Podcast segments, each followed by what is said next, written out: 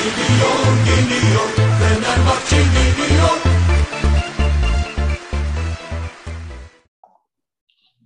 Merhaba sayın dinleyenler. Merhaba Bahattin, hoş geldin öncelikle. Merhaba Hocam, hoş bulduk. Evet, bu yayını alkışla açıyorum.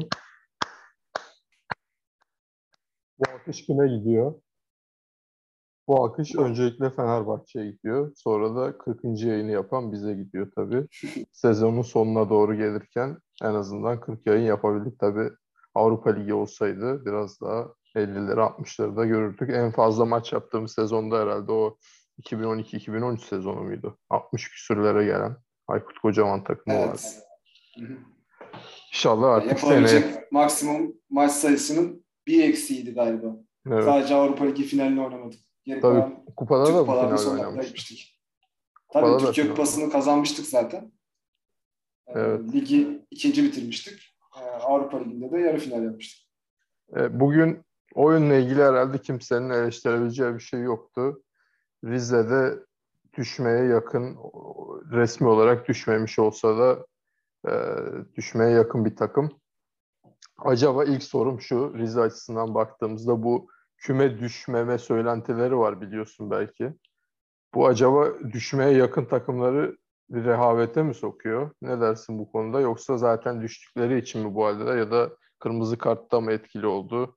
Nasıl görüyorsun Rize'nin durumunu? Önce öyle başlayalım. Çünkü Fenerbahçe üzerinden konuşacak olursak zaten şampiyonluk oyunu gibi bir şey bu. Ee, ama bu oyunu her zaman da görmüyoruz. Mesela geçen hafta görmedik. O açıdan Rize üzerinden biraz gidelim dedim. Aslında e, Rize Spor istekli başlamaya e, çalıştı. İlk 30-35 saniyede zaten çok sert bir şekilde pres yapıp e, bir foul yaptılar zaten orada preste.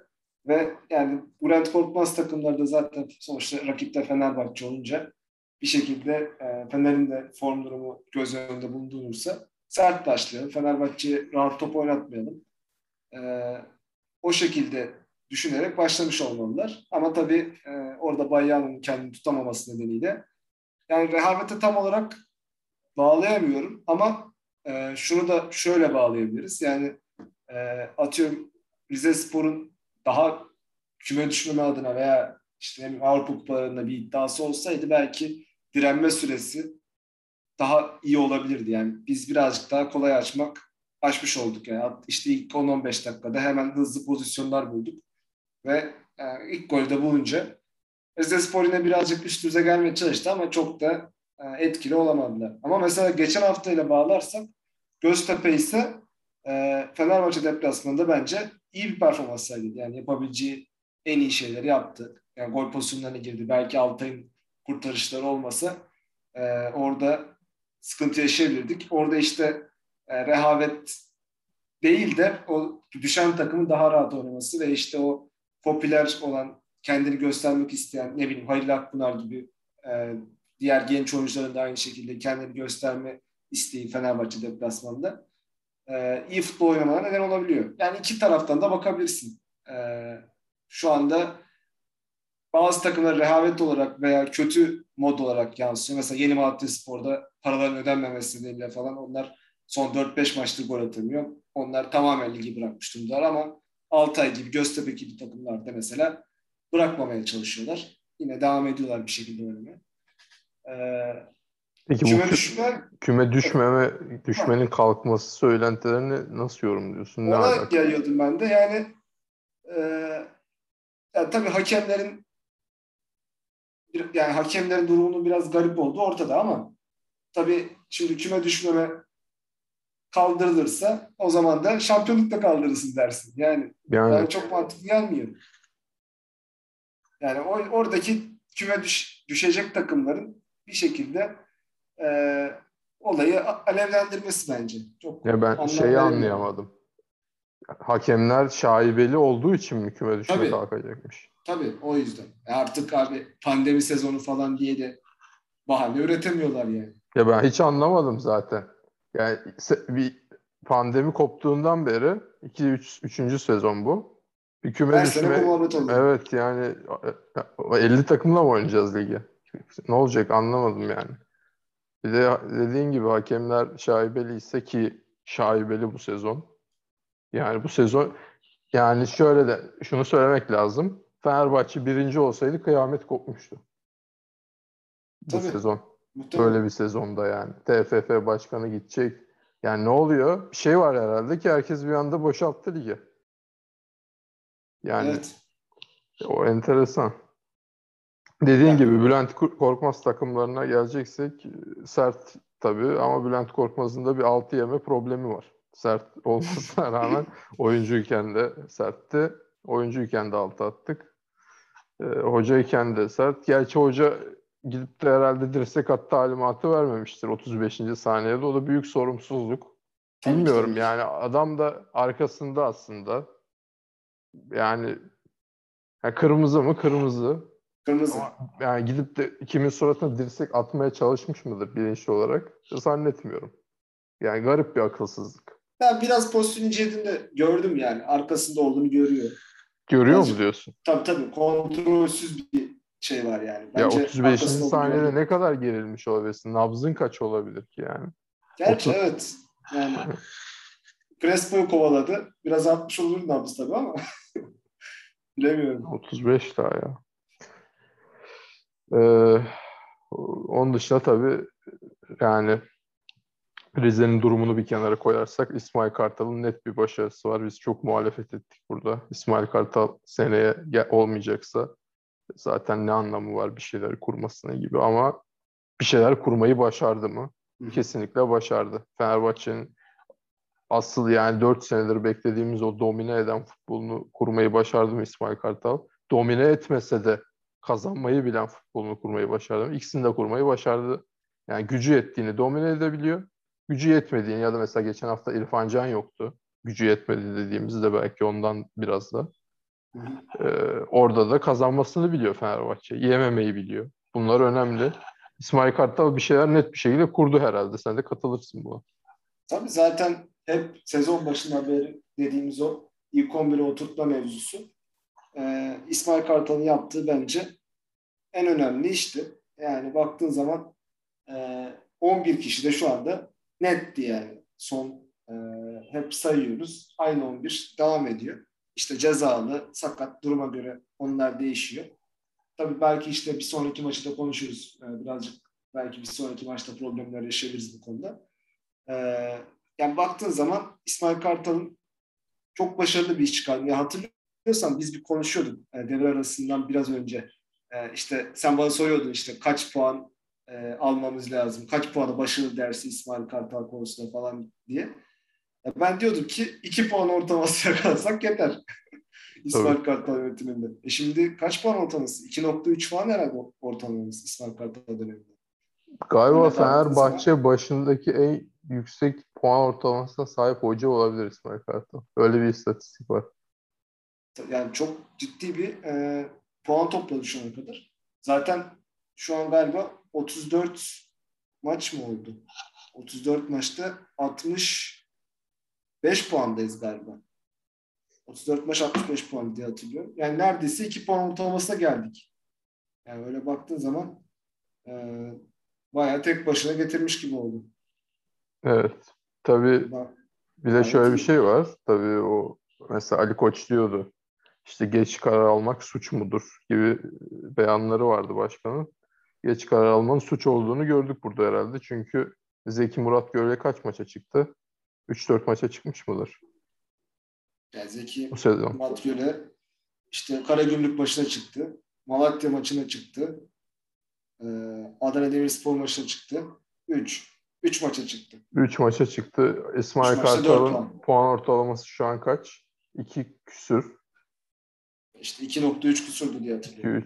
2-3. Yani kafadan oradan hadi iki buçuk desen 7 puan falan alabilirdi yani iki galibiyet bir beraberlik gibi falan. Tabii tabii. Ha şey diyorsun sen. Anladım. Yani, Yani Zeki Murat Göle yerine bir, bir, çıksaydı. bir 3 puanımız daha olabilirdi. 4 puan Belki. almıştı Zeki Murat Göle? Evet 3 maçta 4 puan aldı. Bir 3 puan daha alabilirdi. Bir 3 puan daha alınca 5 puana düşüyor fark. Ee, başka şeyde konuşuyor olabilirdik. Hala konuşulabilir ama konuşmayalım. Çünkü büyüsü bozuluyor. Ama çok daha yakında olabilirdik tepeye. Ya tabii mesela Rize Spor maçında tam belki 35. saniyede kırmızı kart gördü rakip ama e, ya sonuçta oturan bir futbol var. Yani sol bekin, sağ bekin sürekli hücuma katılımı. Bu sefer sol kanattan da mesela organizasyonlar yaptık. Hem Ferdi'nin hem Rossi'nin oradan geliştirdiği ataklar oldu. Sağ kanadı belki yine aynı şekilde iyi kullanmayı başardık.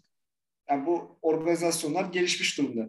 Ama Karagümrük deplasmanında mesela hiçbir organizasyon olmadı. Sadece işte sağ kana- kenardan İrfan Can'ın yaptığı bazı ortalarla etkili olmaya çalıştığımız. Futbol felaketti bir de. Yani Evet, pozisyon bulamadığımız bir maçtı. Rakip 9 kişi yani.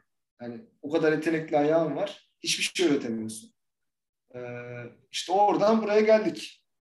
Ama işte biraz geç oldu ne yazık ki. evet peki şimdi oradan buraya geldik. Bunu bozmak mı lazım?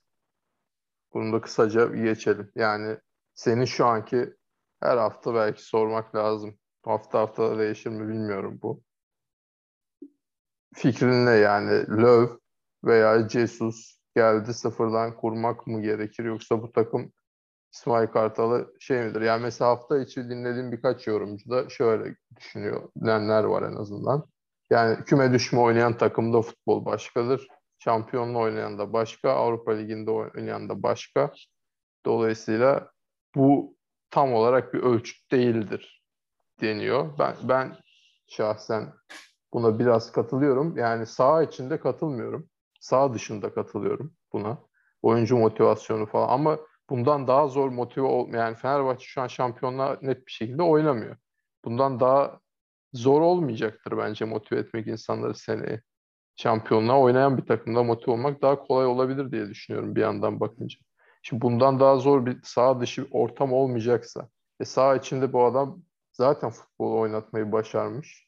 Yani aşağı yukarı istediğimiz bir futbol. Yani bilmiyorum. Hani daha ne olabilir? Tabii ki işte Ersun Yanal futbollarını falan da gördük. O ayrı bir konuda yani memnun merkez memnun. Arda oynuyor filan. Herkes memnun futbolda aşağı yukarı. Şimdi böyle bakınca İsmail Kartal'ın seneye kalması bir şeyleri üzerine koymamız anlamına geliyor şu an itibariyle. Sen ne dersin? Yani e, sıfırdan bir hocanın gelmesi, sıfırdan bir şeyleri kurması, oyuncuları tanıması, İrfan Can'ın aslında sağ açık olmadığını ama sağ açıkta da içeri katabildiğini bilmesi ama 8'de de kullanabileceğini bilmesi falan. Bunların hepsi zaman. Yani tek tek tek işte Rossi ne yapar? Top sürmez ama bitiricidir.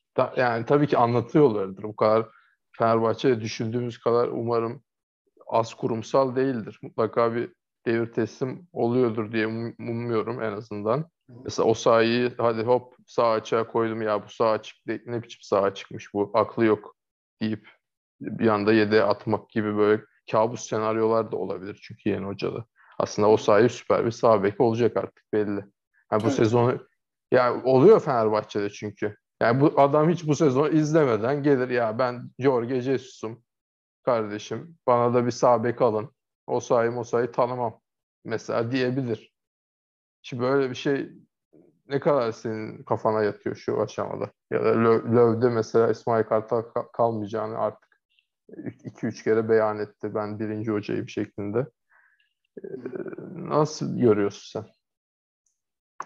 Ya hani şeyden başlarsak motivasyon kısmından e, yani futbolcuların tabii o hocasız dönemde hem mental hem fiziksel olarak çöküntüye uğradıktan sonra toparlaması hem İsmail Kartal'ın da yardımıyla hem de birazcık İsmail Kartal oyuncu tercihlerinin yardımıyla ve oyuncuların da birazcık karakter, karakterle de alakalı. Yani şu an takımda böyle vurdum duymaz e, ve takım için çalışmayan bir oyuncu bence yok yani ilk 11'de. Senin aklına geliyor mu böyle bir oyuncu?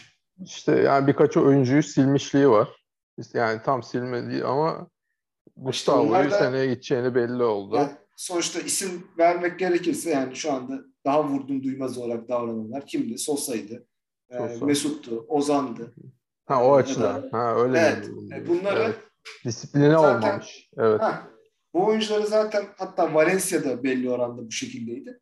Ya bu oyunculardan e, bir şekilde e, faydalanmayı bırakıp yani, profesyonel, yani iş disiplini olan ve yetenekleri de bu takıma katkı sağlayabilecek oyuncuları seçip bunlardan bir takım oluşturdu. Yani bir defa bu bence en önemlisi. E, bunun üstüne koymak da daha kolay olacaktır. Yani şöyle baktığın zaman e, birçok oyuncunun kendi mevkisinde artık oturmaya başladığını görüyoruz. Yani Osay Samuel'in yani sağ bekte yaptığı müdahaleler bugün mesela çok etkileyiciydi. İki defa geldi müdahale etti mesela bir yerde. Yani tek problem işte bir pozisyon almasında bazen işte hava toplarında falan e, problem yaşıyor. Yani sol bekte Ferdi yani inanılmaz fazla çalım atıyor mesela. Müthiş bir oyuncu oluyor orada yani. Oyun kurabiliyor. Orta sahaya katılabiliyor.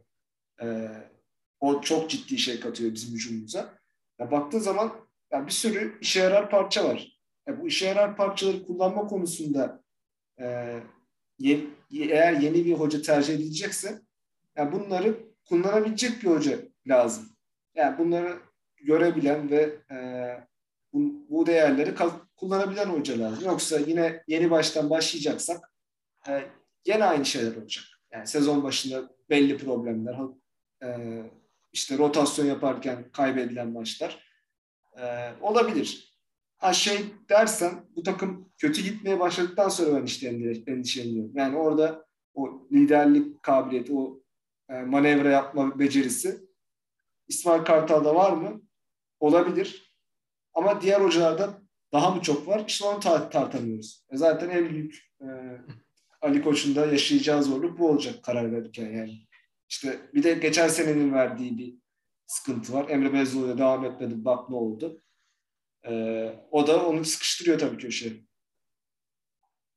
Ee, yani İsmail Kartal'ın manevra kabiliyeti Ersun Yanal'dan devraldığı takımda pek gerekmiyordu. Zaten bence. Yani. Ama bu sezon mesela şöyle bir şey var aklımda. Sosa'yı önce bir denedi. Avrupa Ligi'ne mal oldu hatta bize bence. Evet. Sonra Sosa'dan vazgeçti. Yani bu manevraysa bir şeyler Doğru. deneyip yanılıp orta sahayı bulmayı başardı. Evet. Mesela. Ee... Ama işte şimdi yapmak daha kolay. Yani sezonun başında ve ortasında takımı şampiyonluk baskısıyla e, götürüp işte orada kırılma yaşayacak bir oyuncu grubu olabilir. İşte o onu işte yaşamamak lazım artık gelecek sene. Yani sene, bu adam, sene başından beri iyi gitmek lazım. Bu adam o kırılmanın maksimumunu yaşadı ya. Yani konuya girmeyelim dedik ama işte yine bir Nisan ayında yine bir Rize deplasmanında kurşunlanmadan sonra şampiyonluk kaybetti bu adam. Evet. Yani bundan daha üst bir şey olmayacağını varsayarak yani İsmail Kartal'a Fenerbahçe tecrübesi zaten hem hocalık hem futbolculuk olarak çok fazla. O açıdan yani artık zaten seneye de Ali Koç'un 5. senesi. Bir kere de böyle yapmak lazım gibi geliyor bana ya. Bir kere de zaten bir de şöyle bir şey var. İsmail Kartal'ın A planı hazır. Şu, şu plan A planı. Sezon başında evet. 3 hafta 4 hafta çalışırken de bir B planı C planı ekleyebilirse ne hala. Yani o da Zaten avantaj. en büyük problem şu. Yani diyelim en iyisini getirdik. Yani Löw getirdik diyelim hadi. Yani ve yani çok az bir süresi olacak hakikaten takıma alışıp yani bu işleri çözmesi. Ama e, sezon başında işte şampiyonlar dönemlerine hazır bir şekilde girmemiz için de İsmail Kartal daha faydası olacak. Ama yok diyor sanki şampiyonlar bizim önceliğimiz değil. Bizim önceliğimiz lig şampiyonluğu. Onun için belki o kadar şart olmayabilir. Evet. ya da işte bir optimumda şey Löw'ün İsmail Kartal'la çalışması. Löw'ün belki sportif direktör olarak gelmesi falan. Onlar müthiş senaryolar. Yani zaten e, Löw'ün bir oyuncu havuzu vardır mutlaka getirebileceği iyi oyuncular. Var mıdır o da şüpheli ya. Yani, yani mutlaka vardır. Adam futboldan ilişiğini kesmemişse yani çok net vardır bence. Yani. İşte benim Geçen. Vitor Pereira'nın listesi Aynen. düştü mesela. Evet. Osay Samuel de var. Osay Samuel yalnız biraz artık pahalı gelir ona. Öyle evet. Osay Samuel'leri, Valentin Rozier'leri falan yazmasın oraya. Anladık sabit arıyor ama başka yerlerde arasın. Yani şey e, İsmail Kartal'la ilgili soru işareti biraz o kafamda. Şimdi o konu açılmışken mesela Pereira'nın oyuncu listesi böyle 22-23 yaşında hiç duymadığın oyuncular. Ee, İsmail Kartal Kasımpaşa'dan birisini istiyor, Sivas'tan birisini istiyor. Şimdi o beni biraz şey yapıyor. Ee, Zaten Ali Koç başkan çözecek Rogon'la. Yani sen dert etme onu. Ya tamam da şey olarak yani bir vizyon sorunu mu var acaba diye düşünüyor insan yani. Hani Ya, o öyle- öyle Aziz. Yıldırım'ın da meşhur şeyi vardır ya. Aykut Kocaman'a ben diyorum işte ne Hazard diyorum Holmen diyor mu? Öyle bir şey var. Ya sonuçta şöyle bakıyordur bence. Ferdi Kadıoğlu'nun sol bekte birinci isim olacağını düşünüp yani yedek sol bek olarak işte Eren Elmalı diyorsun herhalde sen. Kasımpaşa'nın evet. sol beki. Ya o konuşuluyor. E tabii ya öyle bir yedek sol bek bence süper olur. Yani, Sen artık iyice alışmışsın. yani Ferdi'nin ben birinci sol bek olduğunu yani beşinci haftadan beri kabul ettim. o, o andan itibaren benim için birinci sol bektir. Ya bizim sonuçta para harcamamız gereken bölgeler en önemlisi santrafor.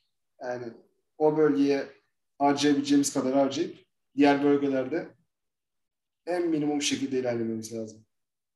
Peki santrafor demişken bugün bizim santraforumuza 3 gol attı. Sırf Türkiye Ligi içinse aslında vuruyor içeri diyebiliriz onun içinde. Yani bir tık üstü, aynısının bir tık üstünü mü alırsın? Bu mesela yine Vedat Muriç fırsatı gelebilir. Yoksa tamam ya bir tane böyle bir santrafor var. Bir de böyle hareketli alalım mı dersin? O da Valencia oluyor aslında. İşte Yani- Valencia peak Şimdi- formunda olsa aslında Seneye Şampiyonlar Evet. Ligi'nde oynayacaksak biz. Yani bence Valencia'yı da tutmak gerekir o zaman. Yani ne bileyim 2-3 milyon euroya, dolara ya da satar mısın? Satsan bir tek Serdar Dursun artı alacağın kişiye kalıyorsun. Valencia 4-2-3-1 kanadında da oynar. Tabii tabii. Yani Valencia e, ciddi bir bonservis bedeli bize kazandırmayacaksa 2-3 milyon dolar e, ne kadar ciddidir? Yani yaşı fazla olmaya başladı artık. Çok da kötü para değil ama e, Yani 2-3 milyon dolara satıyorsan 2-3 milyon dolara o ayar bir genç oyuncu evet, bir bulmuş tane daha alman lazım. gerekir. Evet. İki tane alman gerekir bence. İki santraforla girilmez yani. Yani Şampiyonlar Ligi varsa diyoruz ama tabii. E, tabii, Yoksa Şampiyonlar Ligi geçtim. Avrupa Ligi var. Ondan da düştü. Konferans Ligi var. Sonuçta bir Avrupa olacak. Ama bu sezon iki taneyle götürdük işte. Gerçi Fatih, Fatih Berisha Şahin- da vardı. Üç tane işte. Ha, onu... o da var. Peki. E, Berisha da var o zaman. Almayalım mı? Yani mesela Berisha'da, 3'e düşüreceksek Berisha gitsin diyorsunuz o zaman. Berisha'da çok iyi şaklar maçı oynadı valla. Evet. Yani, Asist yaptı. doğru. Ama Shakhtar bitmiş. Üzüldüm yani ona. Shakhtar'ın bitişine üzüldüm. Ya Shakhtar zaten Yabancılar gitti herhalde. Yabancılar ya da gitmiş ve Ukrayna Ligi'ndeki diğer topçular da büyüyenlerine katıp onlarla falan oynadılar. Ha, o böyle- kadar bitmiş. Tabii oldu. tabii. Başka takımlardan gelen oyuncular falan vardı. Anlatıyordu. Hmm. Yani e, Evet. çoğu oyuncu zaten Brezilya'ya falan kiralamışlar sezon sonuna kadar. Birçoğu da muhtemelen ayrılır yani. Shakhtar'da çok Brezilyalı vardı zaten. Tabii tabii. Yani takımın Lucescu da 7-80 yok. Yani çok cahilce bir soru sormuş olabilirim. Lucescu yok muydu Shakhtar'da? Lucescu Dinamo Kiev'de diye biliyorum şu an. Ha, Aynen orada e, çalışıyor. o ne oldu? Valla işte ne oldu?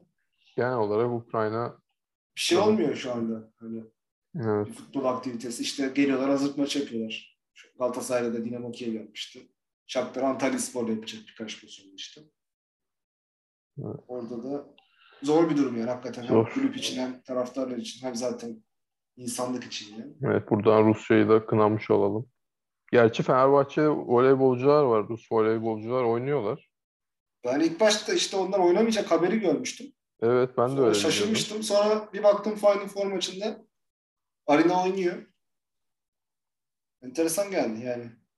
Tabii ki onların hiçbir suçu yok yani. Sonuçta oyuncuların ne suçu var? Oynasınlar yani. Ben anlamam. Ben anlamam. Yani sonuçta Rusya'yı temsilen oynuyorsa Fenerbahçe temsil oynuyor. olsun. Ben, ben öyle bakmıyorum yani. Peki. Hayır yani bu insan Rus milli takım oyuncusu değil mi aynı zamanda? Tabii Rus milli takım oyuncusu. E artık geçmiş olsun. Yani mesela Wimbledon'da da Rus tenisçiler gelemiyor. Bir tek voleybolda değil ki. Futbolda da böyle değil mi? Futbolda var mı? Oynuyorlar mı? Futbolda oynuyorlar ya. Şeyde falan Atalanta'da falan hatta hem Rus hem Ukraynalı bir- beraber oynuyordu. Peki şey mi yapmış?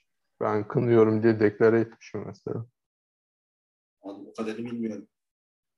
NBA'de yani var mı Rus? Ben onu merak ediyordum. NBA'de Rus. Şu Mesela yok için bir şeyleri var. Bir protesto etmeme hali var galiba. O Sırplar zaten şey e, Sırp Rus aynı da. evet Ruslara da şey kayıp kayıp olmadı. Mesela bir şey olmuştu. Kızıl Yıldız Zalgiris maçı vardı. Zalgirisler Ukrayna bayrağını falan tutuyorlardı böyle. Sırplar tutmuyordu yani. Evet.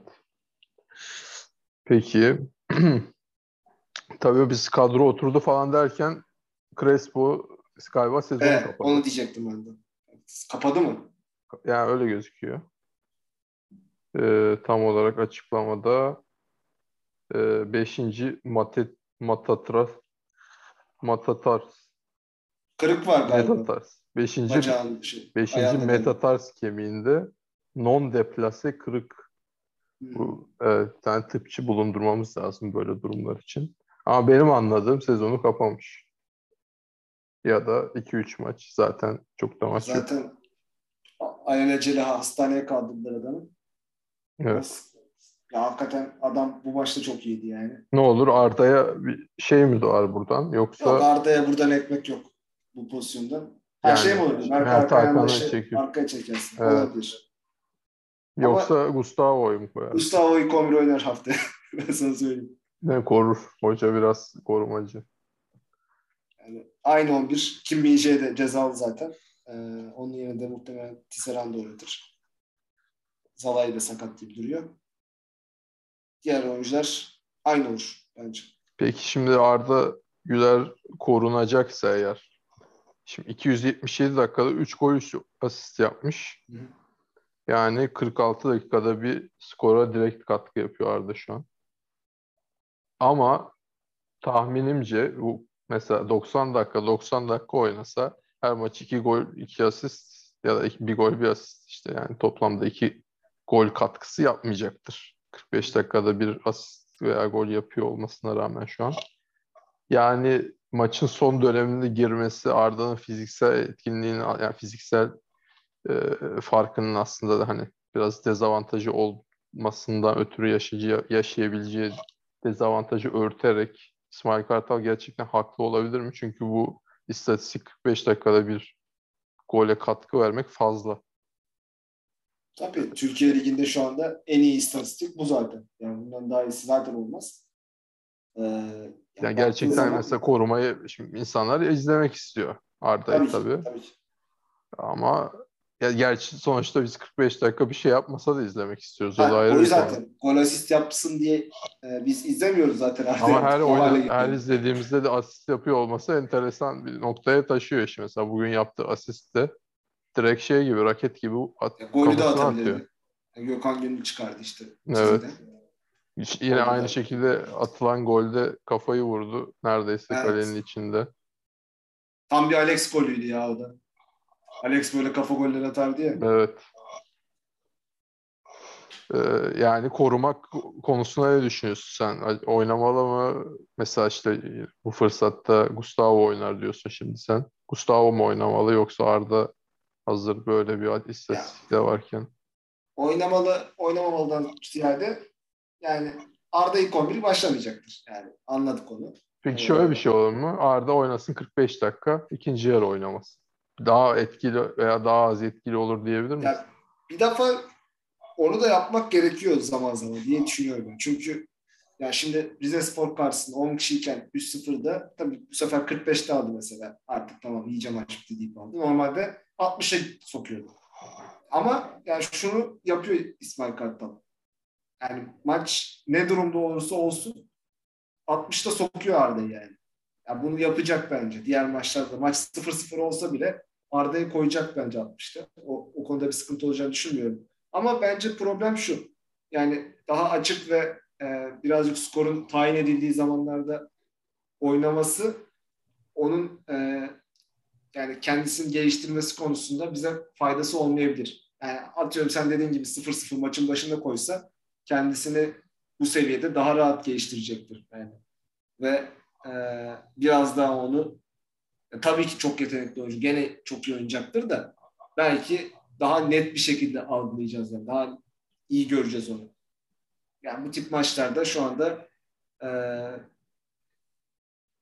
tabii skoru arttırmamıza da faydası oluyor mesela arada. Onu da dikkate almamız lazım. Yani mesela çoğu oyuncu pek ileri gitmeye çalışmıyor. Ama arada oyuna girdikten sonra ileri gidiyor. Farkı aşmamıza yardımcı oluyor. Bunu da Evet. konuşabiliriz belki. İştahlı tabii. maçı, Kayseri maçı. Ha, bu maç.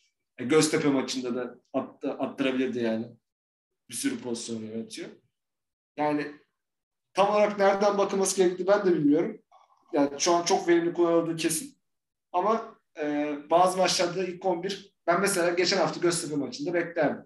Yani hem İrfan da yokken içeride Göztepe'ye karşı e, oynamasını ilk 11'de beklerdim. Ama mesela Gaziantep maçı biraz daha zor olacak bence. Oynamaması çok da yadırgamam yani. Evet.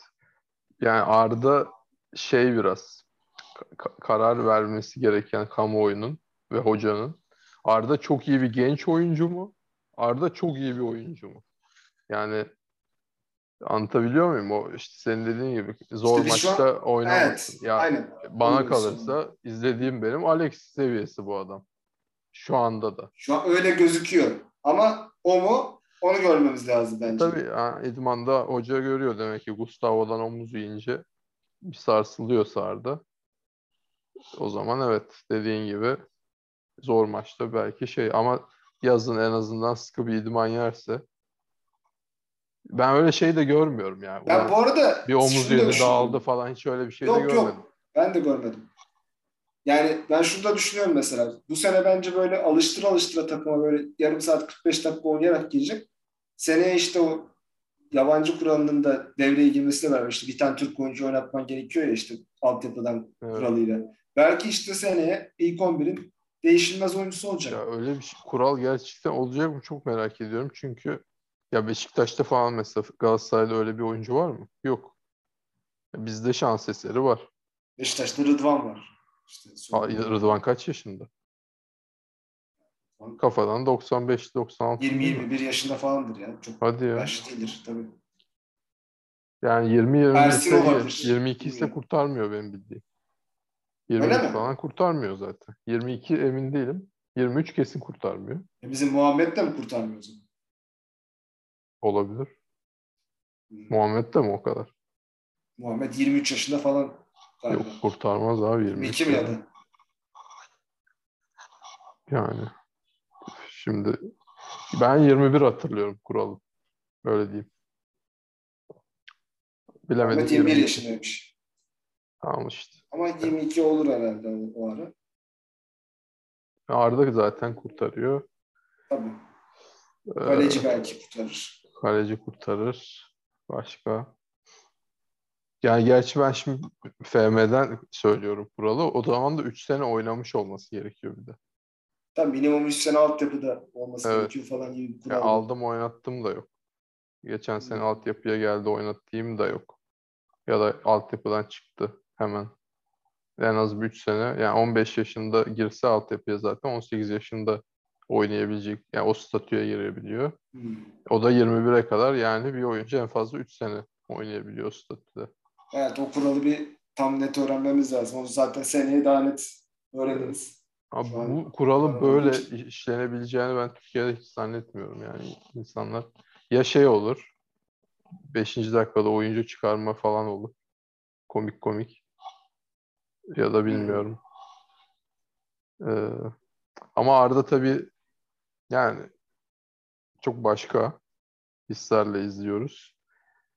Ee, bir de şöyle bir şey var tabii Arda şu an tribünleri dolma sebebi Kadıköy'de. Tabii ki tabii ki. Ve Göztepe zamanda maçı nasıl da oldu belli değil yani.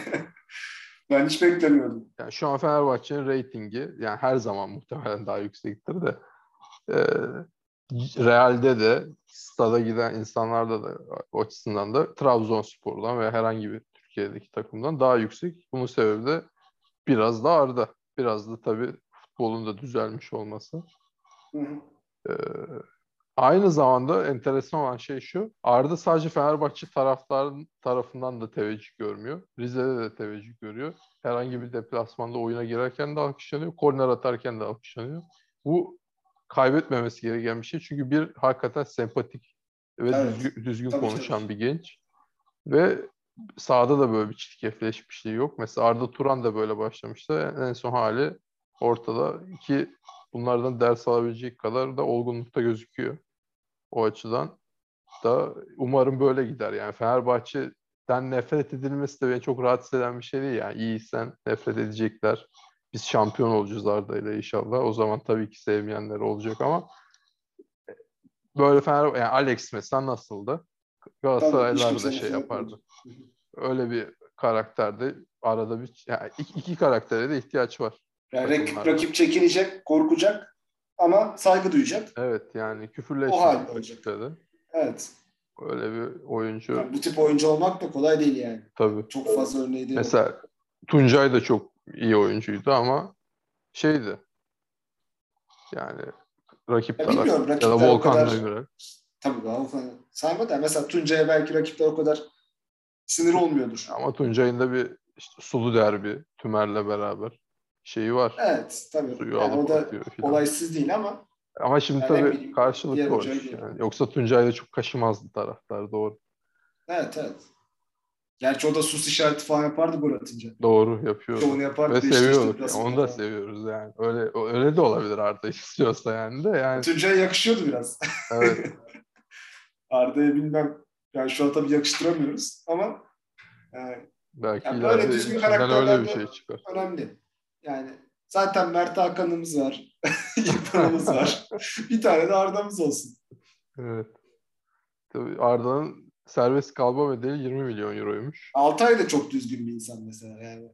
Ama Ar Aa, Altay sinirlenince bayağı şey işte Yani rakibe karşı böyle bir saygısızlığını görmedim ben genel olarak. Tribüne falan laf etmişliği var Altay'ın. Bilmiyorum. Uğurcan Çakır'la kıyaslıyorum Ya, ya, da tabii. e, ne bileyim Onur Kıvrak vardı. Ne bileyim Oo. Volkan Demirel'le kıyaslayınca e, baktığında gene iyi onlara göre. Evet doğru. Yani Muslera tarzı biraz takılıyor sanki.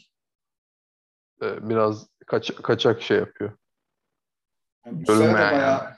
fanatik biraz şey bir adam. Hırslı bir adam ama e, çok belli etmiyor saha içerisinde. Evet doğru. Rakibe karşı. Ben Altay'ın Fenerli olduğundan zaten emin değildim. Hala değilim ama çok da önemi yok.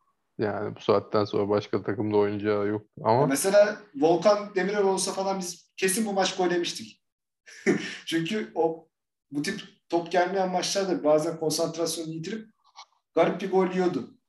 evet, Volkan daha çok top geldikçe. konsantrasyonu şey olmadı. Evet o top geldikçe büyüyen bir kaleciydi mesela. Altay maşallah bu ara çok konsantre her hiçbir şekilde oynamıyor yani. Evet, Galatasaray maçında zaten kendi kendine ısındı daha çok. Ee, Bu maçta Valla Galatasaray maçında yani. daha çok top geldi bu, bu maçta. yok canım sanmıyorum. Vallahi geldi ya. Mesela Poşan bu gol maç- falan. Bir tane offside ha, Galatasaray maçından daha çok geldi bu maç diyorsun. Evet Galatasaray Evet, maçında pek aynen. gelmedi. Evet. Offside olan var bir tane vermedi. Bi- Birebir kaldı. Çıkardı. Serdar'dan geldi mi gelmedi mi? Hmm, o yüzden mi vermedi? Evet Serdar'dan geldi. Ben gol olsa da vermeyecek diye rahat izlemiştim.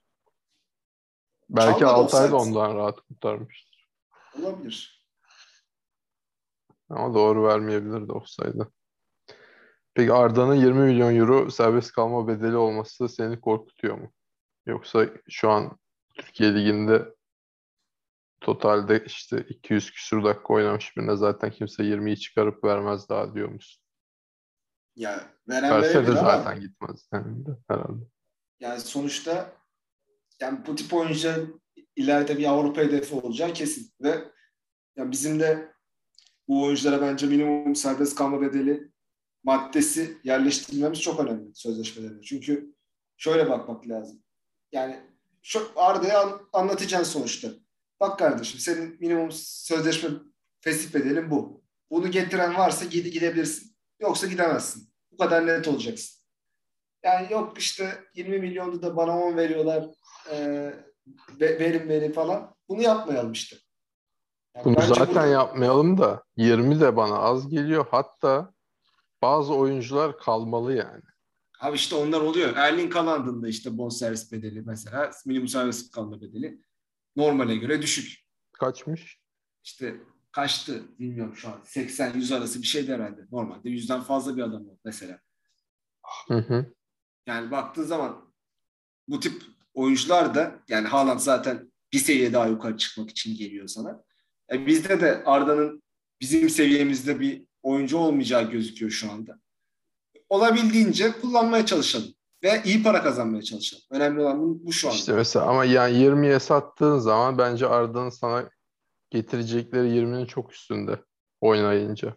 Oynarsa. E, tabii ki ama işte sonuçta Arda potansiyel gitmek istiyorsa ne yapacaksın? Diyeceksin. Potansiyel var ama her zaman da o oyuncular beklendiği gibi çıkmıyor. Ya mesela Alex'i Fenerbahçe'ye getirisi 20 milyon euro mudur? Değil. Var, kesinlikle değildir. Tabii. Yani işte zaten bir Şampiyonlar Ligi'ne gitse kaç milyon euro alacak Fenerbahçe? Ama abi adam tutamıyorsun işte. Yani sen tamam öyle hayır, diyorsun da ki Arda, sen 40 mı yapalım diyorsun yani mesela. mesela Ama onu da kabul etmiyorlar ki, zaten. Ben diyorum ki Arda ya ben kalırım sorun da değil. Fenerbahçeliyim diyorsa ya ben atıyorum 25'e kadar kalırım. Ya da ben simge oyuncu da olurum. Büyük Fenerliyim. Ama Fenerbahçe'de adam gibi plan yapsın diyorsa mesela. Hı hı. Fenerbahçe hakikaten adam gibi plan yapsın o zaman. Arda da kariyer boyunca kalsın bence.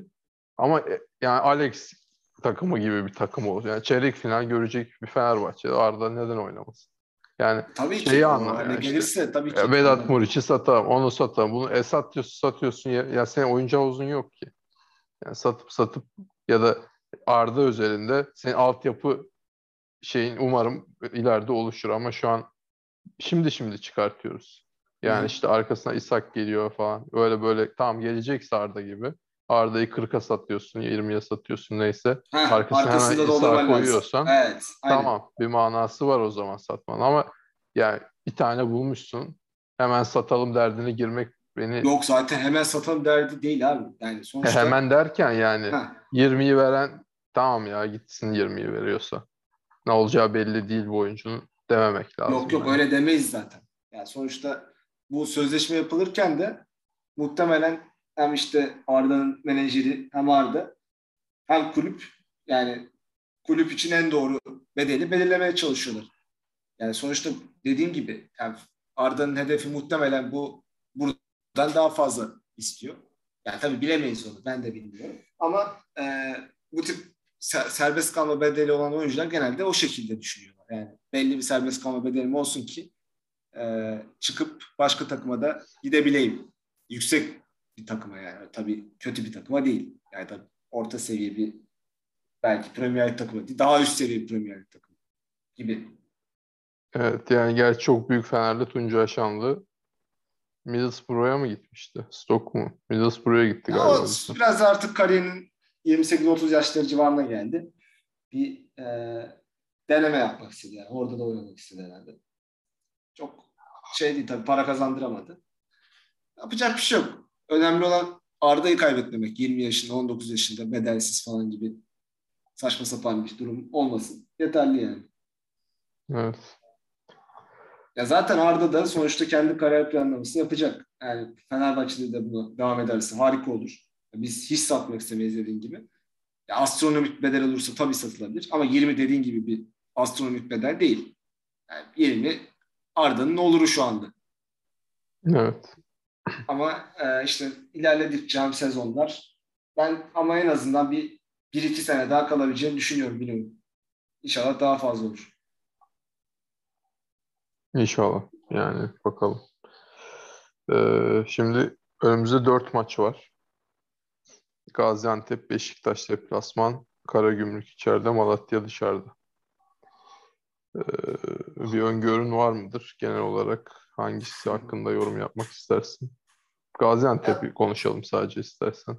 Adım adım bakmış olmak açısından. Gaziantep deplasmanlarda biraz zor zorlanan bir takımdı. İçeride aslında iyi bir takım.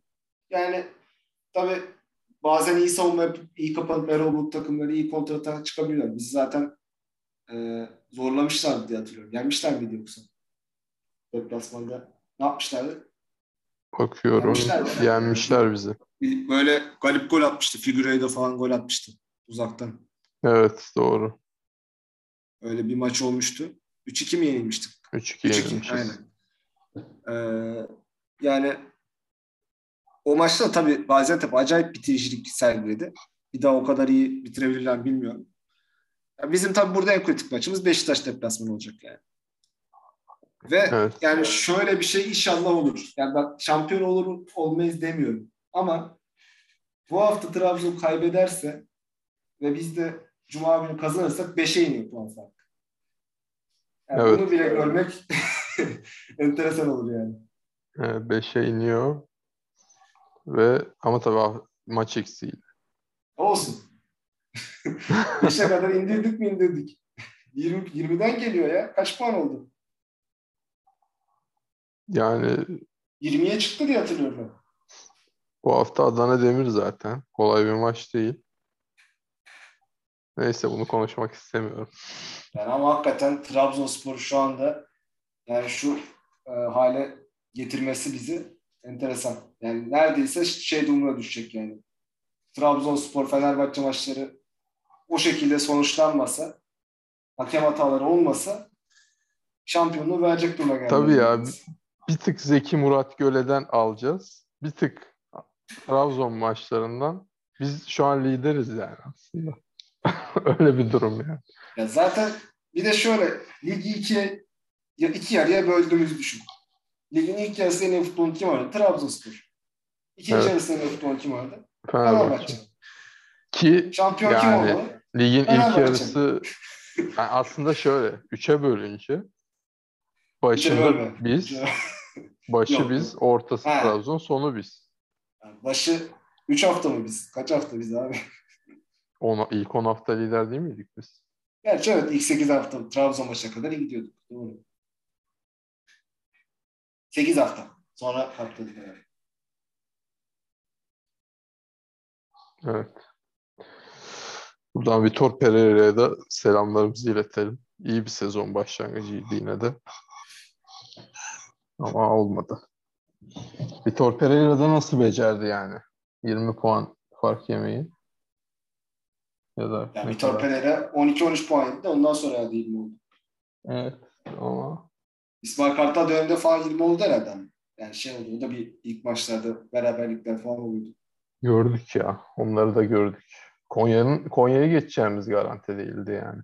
Öyle bir durumdan geldi. Şu an Konya'da bu arada arkamızdan düşmüş değil yani. Abi, Evet, onu tabii. söyleyelim. O- Ya bu arada şunu da söylemek lazım. İşte ikili averajda Konya Spor'la eşit durumdayız. Ee, üç şeye kalıyor yani. Gol averajına kalıyor. O yüzden Tabii önemli bir galibiyet. Çok önemli. Hani ikincilikte eğer puanlarımız eşit olursa e, en azından ikincilik konusunda bir rahat nefes almış oluruz. Tabii Konya Spor bu hafta Malatya ile oynuyor. Nispeten kolay bir maçı var. Onlar da kazanacaktır muhtemelen. Bakalım. Yani Konya Spor'da yarışta devam ediyor. Evet. Bakalım. Yani Konya beni korkutmuyor ama evet böyle bir şey de var. Sonuçta maçları Malatya, Karagümrük, Antalya Spor deplasmanı. Gerçi Antalya forma girdi bayağı. Hatay Spor, Beşiktaş. Yani gerçi çok da kolay maçları yok. Yani bunların çoğunda puan kaybedilebilir. Ama aynı şekilde bizim de zor maçlarımız var. Bakalım. Tabii Konya talihsiz olaylar da oldu bu sezon. Yoksa Tabii bu sezon Trabzon'da rağmen- üstündeydi yani. ya o kadar demeyelim de. Bir dönem iyiydi Tabii. Konya. Onlar Trabzonspor maçında bir koptular ya. Trabzon'a yenildiler ya. Ya bir de tabii şey oldu. Ne? Bir tane futbolcuları vefat etti. İşte Ahmet Çalık olayını Ahmet Çalık. Hı hı. Evet. O da kötü oldu. Peki ağzına sağlık o zaman. Güzel bir yayın oldu. 40. yayın. İnşallah Evet. uğurlu gelir son 4 maça. Belki bir- belli mi olur yani. 4 hafta sonra başka şeyler de konuşuyor olabiliriz. En büyük Altay. Tabii Altay'a güveniyoruz. Süper Lig'de kalmasalar da oyuncular kalacak. Oyuncuların kalması için iyi mücadele etmeleri lazım. O açıdan. Bakalım. Antalya da önemli. Altay'a güvenmemize de gerek yok aslında. Antalya Yok yok Altay'a biraz güvenmemiz lazım. Altay'a beraberlik kadar güvenmemiz İşte gerekiyor. o kadar güvenelim. Ya da Antalya'ya galibiyet kadar güvenebiliriz. Evet. Yok. İçerideki bir maçta mağlubiyet gerekiyor. 4 puan neyse bunu konuşmayalım hadi. Konuşmaya gerek yok. Sen... 4 puan Evet. bizi yapıyor değil mi? Ben yanlış bilmiyorum. Hayır 3 puan bizi yapıyor. Öyle mi? Evet. 4 puan bizi yapıyor. 4 puan alırlarsa şampiyon oluyor. Hayır. Evet evet. Yok Eminim. yok yok. Hmm. Hmm. 5 haftada 4 puan. Daha bakayım. Şu an fark 7 puan ya da 8 puan şu anda. 12'ye çıkıyor. 2 averaj nasıl? Hayır 8 puan değil şu an fark. 8 8. Ha. 8 puan fark. 5 maçları var. Bizim 4 Sen maçımız şöyle var. düşün, dört 12 puan puan, alacağız. 4 Son 2 puan. alırsak. Evet. Evet. 3 puan almaları gerekiyor. Aynen. O, O zaman Altay lazım. tamam Altay'ı yense bile Diğer maçta hepsi yenilmesi lazım. ha. Evet Altay'a sonsuz başarılar. Yani şu an içeride beraber dışarıda mağlubiyet. Trabzon senaryosu bu. Evet. Bakalım her maç kritik, her maç umut vaat ediyor. Yani şöyle bak, şöyle Bir bak. tane kazanırsa şampiyon abi. Hiç boşuna uğraşma yani. Ya madem konuşuyoruz, 5 haftada 3 puan almaları gerekiyor bizim için. 3 veya daha az. Son 5 haftada kaç puan almışlar? 6. 4. Yok 6. Evet evet. Olmadı. Ama düşen bir grafik. Son 4 puan. Son 4 haftada maçta 3 üç puan. Olmaz. Olmaz. O mesela önemli. Ama dışarıda da berabere kalmaları hoş olmadı. Dışarıda Yani- mağlubiyet lazım. Evet. De mağlubiyet çok kolay bir şey değil. Yani şimdi şöyle Başakşehir Trabzon maçını ayırıyorum. O maçı ayırıyorum. Tamam. Şey olarak artık son maça kalmış olsun. Tamam. Kalıyor 4 maç. 4 maçta Hatay deplasman, Adana Demir deplasman, Antalya içeride. Yani kolay maçlar değil bu maçlar. Yani kaybet, hepsini kaybetmek zaten çok ciddi bir kriz. Ama olabilir. Neden olmaz? Yani sonuçta bu, bu kadar maçları şampiyonluk yolunda ilerleyen bir takım. Yani hepsini kaybetmesi hakikaten. Yani buradan verilirse tarihi skandal olur ya. Rezalet olur ya. Tabii ben diyorum zaten Fenerbahçe bir daha Karadeniz'e gidemez. Ee, ben de bir Valla daha başımıza iş alacağız. Evet, sonra hakikaten çok musallat oluyor maalesef başımıza. Ama bunu izlemek isterim ben. Bir daha da izlemem zaten. Zirvede bırakırım yani bu ligi. Hakikaten böyle bir şey olursa yani inanılmaz bir şey olur. Yani yüzde sıfır şampiyonluktan şampiyonluk oluyor neredeyse. Evet. İsmail bir Kartal şey. mucizesi. Olmaz. Bakalım. Peki. Ağzına sağlık. Senin de. Evet, Görüşmek üzere. Görüşmek üzere. Geliyor geliyor Fenerbahçe geliyor